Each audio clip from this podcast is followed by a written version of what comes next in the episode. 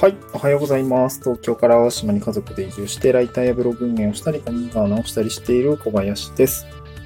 今日は、まあ、ちょっと移住の話とか、地域おこし協力隊の話ではないんですけども、まあ、SNS のか、その SNS 疲れみたいなところから、あの、派生した話なんですけど、Twitter 運用を、ちょっとこう、大変になってきたというか、なんかね、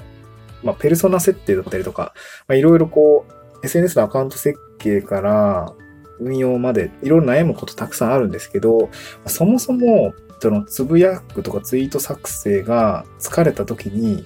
どうしたらいいのかっていうことをいろいろ考えたので、今日はその話をしたいなと思います。えーっと、まあ、SNS 疲れ、Twitter 疲れで疲れた私がやったこと参戦みたいな話ですね。こんな話をしたいなと思うんですけど、まあ、まず、Twitter 何のために使ってんのかっていうところから考えないといけないですよね。こう、Twitter って、まあ、交流できるツールだったりとか、まあ、あとはビジネス系で言えば、まあ、集客に当たるような使い方がメインだ。こう自分の発信する内容に興味がある人。あ、違うな。うんと、自分が扱ってる商品だったりとか、紹介したい商品だったりとか、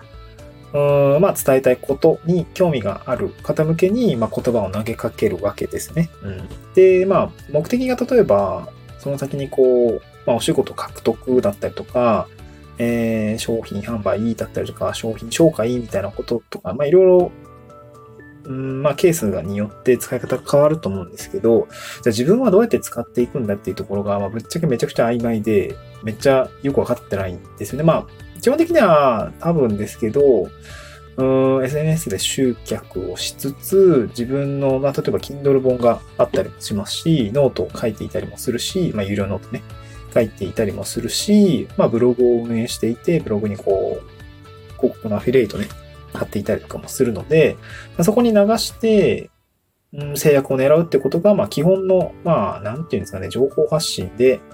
マネタイズするときの SNS の使い方みたいなとこだと思うんですけど、まあ、いろいろこう、今回状況変わってるじゃないですか。まあ、基本的にはそういうことを多分やりたいんだろうなと思うんだけれども、うーん、まあ、そもそもその前になんかつぶやくことがもうなんかよくわからんみたいな。何のために SNS やってるのか、もうちょっとなんかわからなくなってきたぞみたいな状態になっていて、本来はそういったところもちゃんとこうね、シャッとこうやらないといけないんだけど、まあそう、こんな悩んでる状況でもがいていたとって答え出ないなと思って、一旦その、もう、よくわかんないけど、やるみたいな、バカみたいな答えになったんですけど、そんな中で、つぶやくことがすごく苦痛だったんですよね。まあツイートを作成するのがすごく苦痛だったんですけど、なんとかこう、自分がこう、手をが止まってしまう、なんていうのかな、うん、ハードルを下げようって思って、ちょっと工夫をしてみました。だからこの工夫があった後で、あ、違うな、この工夫が、多分聞いてる方にとっては、えっと、参考になる部分はあると思うんだけど、本来は、この工夫の上に何を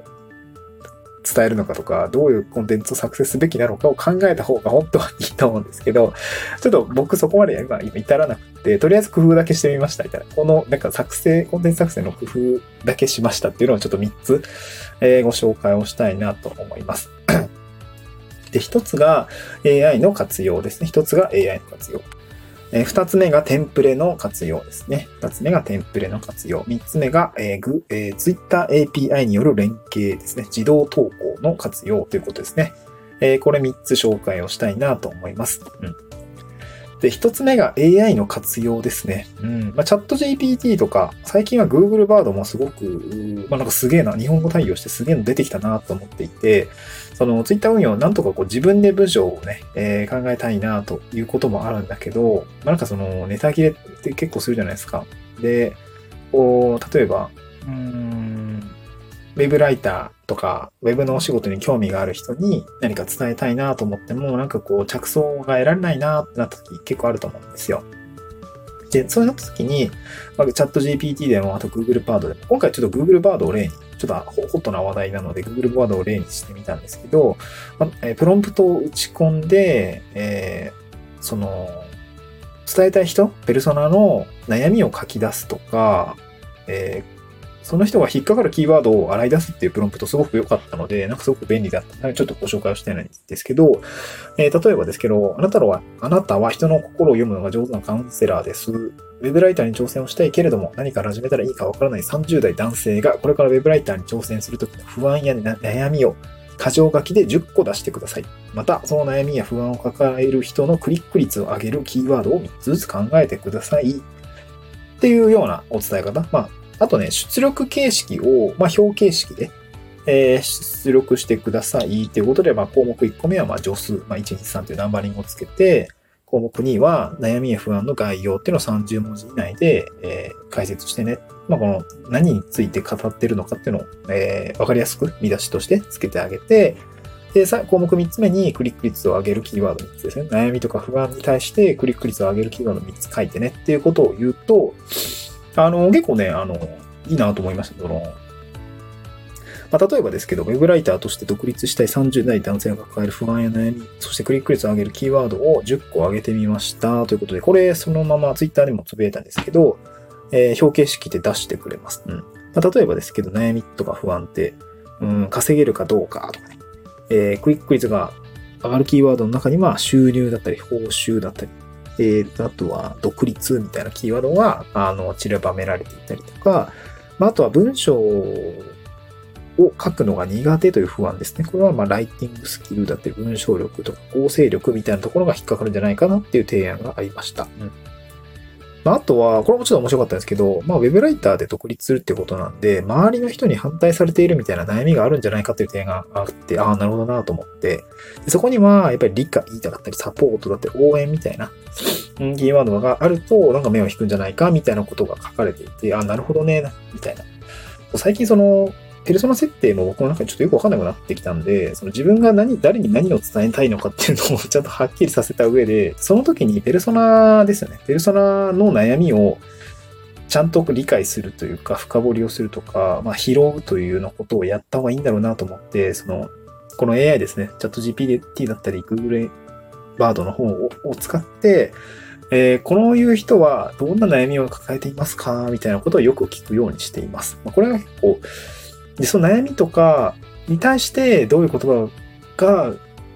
なんだ自分の経験の中で、うん、話してあげられるかなっていうのをよく考えて、つぶつぶやきを考えたりしてるんですね。そう。なんかこう、で、まだ AI になんかこう、すぐにつぶやけるような内容を投稿させるっていうのは、また結構無理で、あとは確率的な内容だったり、ちょっとね、とんじんかな内容だったりするんで、やっぱりその悩み、うん、えっと、悩みとか不安っていうのを、うん、書き出してもらって、そこに、じゃあ自分だったらどうやって言葉を添えられるかなっていうのを考える方が、まあ、ちょっと早いのかなと思って、こういう使い方をしています。まあでもそれで文章を考えるのは結構難しいんだけどね。まあでも、やっぱ悩みがわかると、じゃあ、こういう、なんだろうな、こうこういうことを言ってあげたら嬉しいだろうなとか、そういう悩みに対してこういう解決方法が僕にはあったなっていうのが、まあなんとなく見えてくるんで、まあ、ちったら楽になるっていうことですね。はい。で、これが AI の活用という内容でした。で、二つ目が、なんだっけ。あ、テンプレートの活用ですね。テンプレートの活用。まあ、これも、いろいろ Twitter の方とかいろいろありますけど、えー、まあ自分なりに例えば、まあ僕も全然そんな難しくないんですけど、まあ、1文目には主張を入れて、2つ目には具体例みたいな感じ。で、最後、3段落目にはまとめみたいな 締めの言葉みたいな感じの、まあ3つの、なんていうのかな、構成でやろうみたいな感じでやってるんですね。で、これまあ意識するだけじゃなくて、Google スプレッドシートにまあ枠3つ設けて、まあ1つ目は主張、何主張したいんだっけみたいな感じで枠を設けて、で、その真ん中具体例には、うんと、まあ、具体例とか、あの、まあ、本文ですよね。そういうのを書いて、で、最後、3番目には、えー、まとめの言葉を入れようということで、まあ、3つはこうも、えー、持ってます。まあ、Google スプレッドシートなんで、これは文字列結合して、一番右側には、あの、最終的にこう、まあ、そのような3つが結合された文字列結合で入った、えー、中に、まあ、140字のね、文字列が書いているので、まあ、これを見て、まあ、なんていうの、それを、まあ、あの、ちょっとこの後紹介するんですけど、えっと、Google スプレッドシートになんかコピペして、えー、予約投稿するみたいなことをやってます。うん。まあ、だからこういう方ですよね。えー、っと主、題、本文、なんていうの？えーっと、主題本文まとめみたいな感じで、えー今はテンプレート、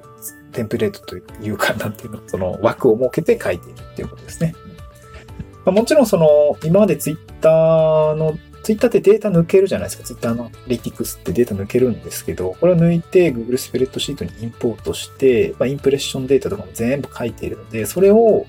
えっ、と、並べ替えて、なんか反応があった、インプレッションの伸びたデータってどれなんだろうみたいなことを追ったりもしています。ただ、うん、やっぱり自分には限界あるなみたいなところがありましたね。やっぱりそのインフルエンサーからリツイートもらったりとか、なんかこう、メンションがあって盛り上がっているとか、なんかそういうのがやっぱり目立っているんですけど、まあ、なんかその中でも、まあ、インプレッション自分にしては多かったな、みたいなものを拾って、あ、どうか失敗談が伸びやすいんだな、とか、うん、そうですね、ツールの紹介が伸びやすいんだな、みたいなところを思って、まあ、ちょっとそういうものに寄せたりとかしていますね。うんはい、最後3つ目ですね。ここをちょっと大きく手こ入れした部分なんですけど、3つ目は Twitter API を活用しての予約投稿ですね。ちょっとツールを活用しました。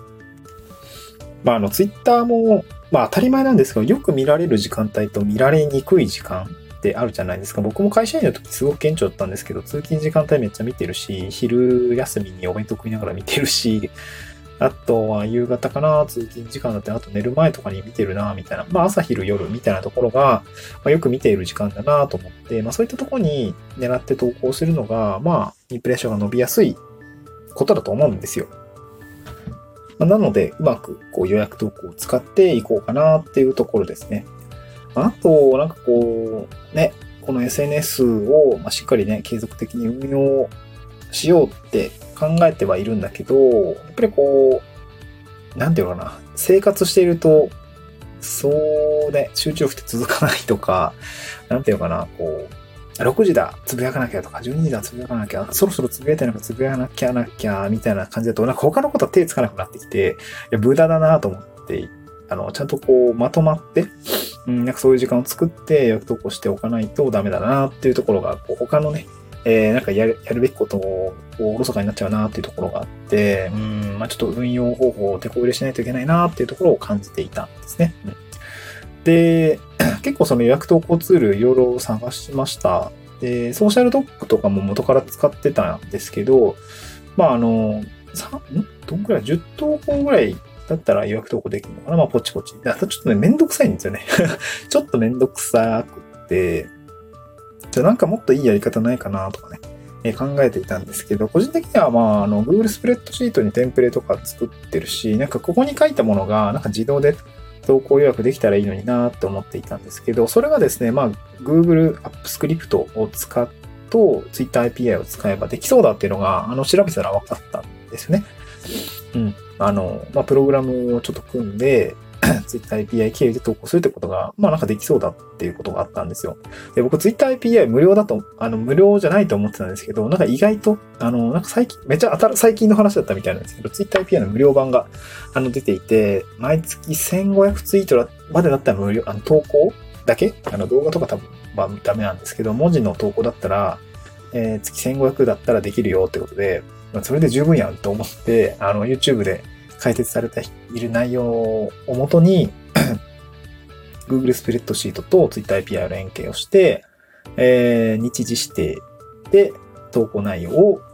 投稿できるようなツールを、まあ、Google スプレッドシートと、えー Google App Script を組んだものを作りました。まあ、僕が作ったというか、あの YouTube でね、そういうものを配っていたものをちょっと自分用にカスタマイズして、えー作ったんですけど、まあ、これでちょっと、えっ、と、なんていうかな、例えばまとめて、そうだな、1日3ツイートするんだったら、え1週間分だと21ツイートか。ん ?3、21ですよね。そうそう、なんかそう、1週間分ずつぐらいまとめてやって、もうなんかツイッター開かないみたいな 感じでいこうかなと思いました。なんかね、さあ、そうしていかないとね、ダメだと思うんですよ。こう、ツイッターに気が紛れるとか、ツイッター映画もやりたいんで、そう、その API をうまく使ってね、えーまとめて運用しようかなというのが最近の試みでございます。はい、えー、まとめます。SNS 疲れとか Twitter をうまく使うために、まあ、とりあえず頑張っ、なんていうの？頑張った工夫ですけど、これは何かというと、一つが AI の活用ですね。Google Bard でプロンプトをうまく使い、えー作って、えーまあ、顧客、うん、まあ、届けたい人の悩みとかを書き出して、それに対して言葉を考えるっていうことですね。うん。二つ目は、えーテンプレの活用ですね。まあ、本文、主文、結論みたいな感じの、まあ、三つの、僕簡単ですけど、簡単な枠を設けて、それでやっていく。で、あとは過去データを見て、うん、なんかインプレッションを取れた内容をちょっと、うんリライトしていくみたいなことをやっています。で、最後3つ目は、えーっと、Twitter API と Google スプレッドシート、そして Google Apps Script のまあプログラム、ちょっとね、専門的な話ですけど、組んで、なんかこう、ししんどくならないように予約投稿しようみたいな感じでございました。はい、えー、そんな内容ですね。なんか参考になれば幸いです。本当はね、多分ノートとかに書いた方がいいと思うんだけど、書いた方がいいね。書こうかな。はい、えー、そんな、ちょっと時間があったら書きたいなと思います。はい、また次回の収録でお会いしましょう。バイバイ。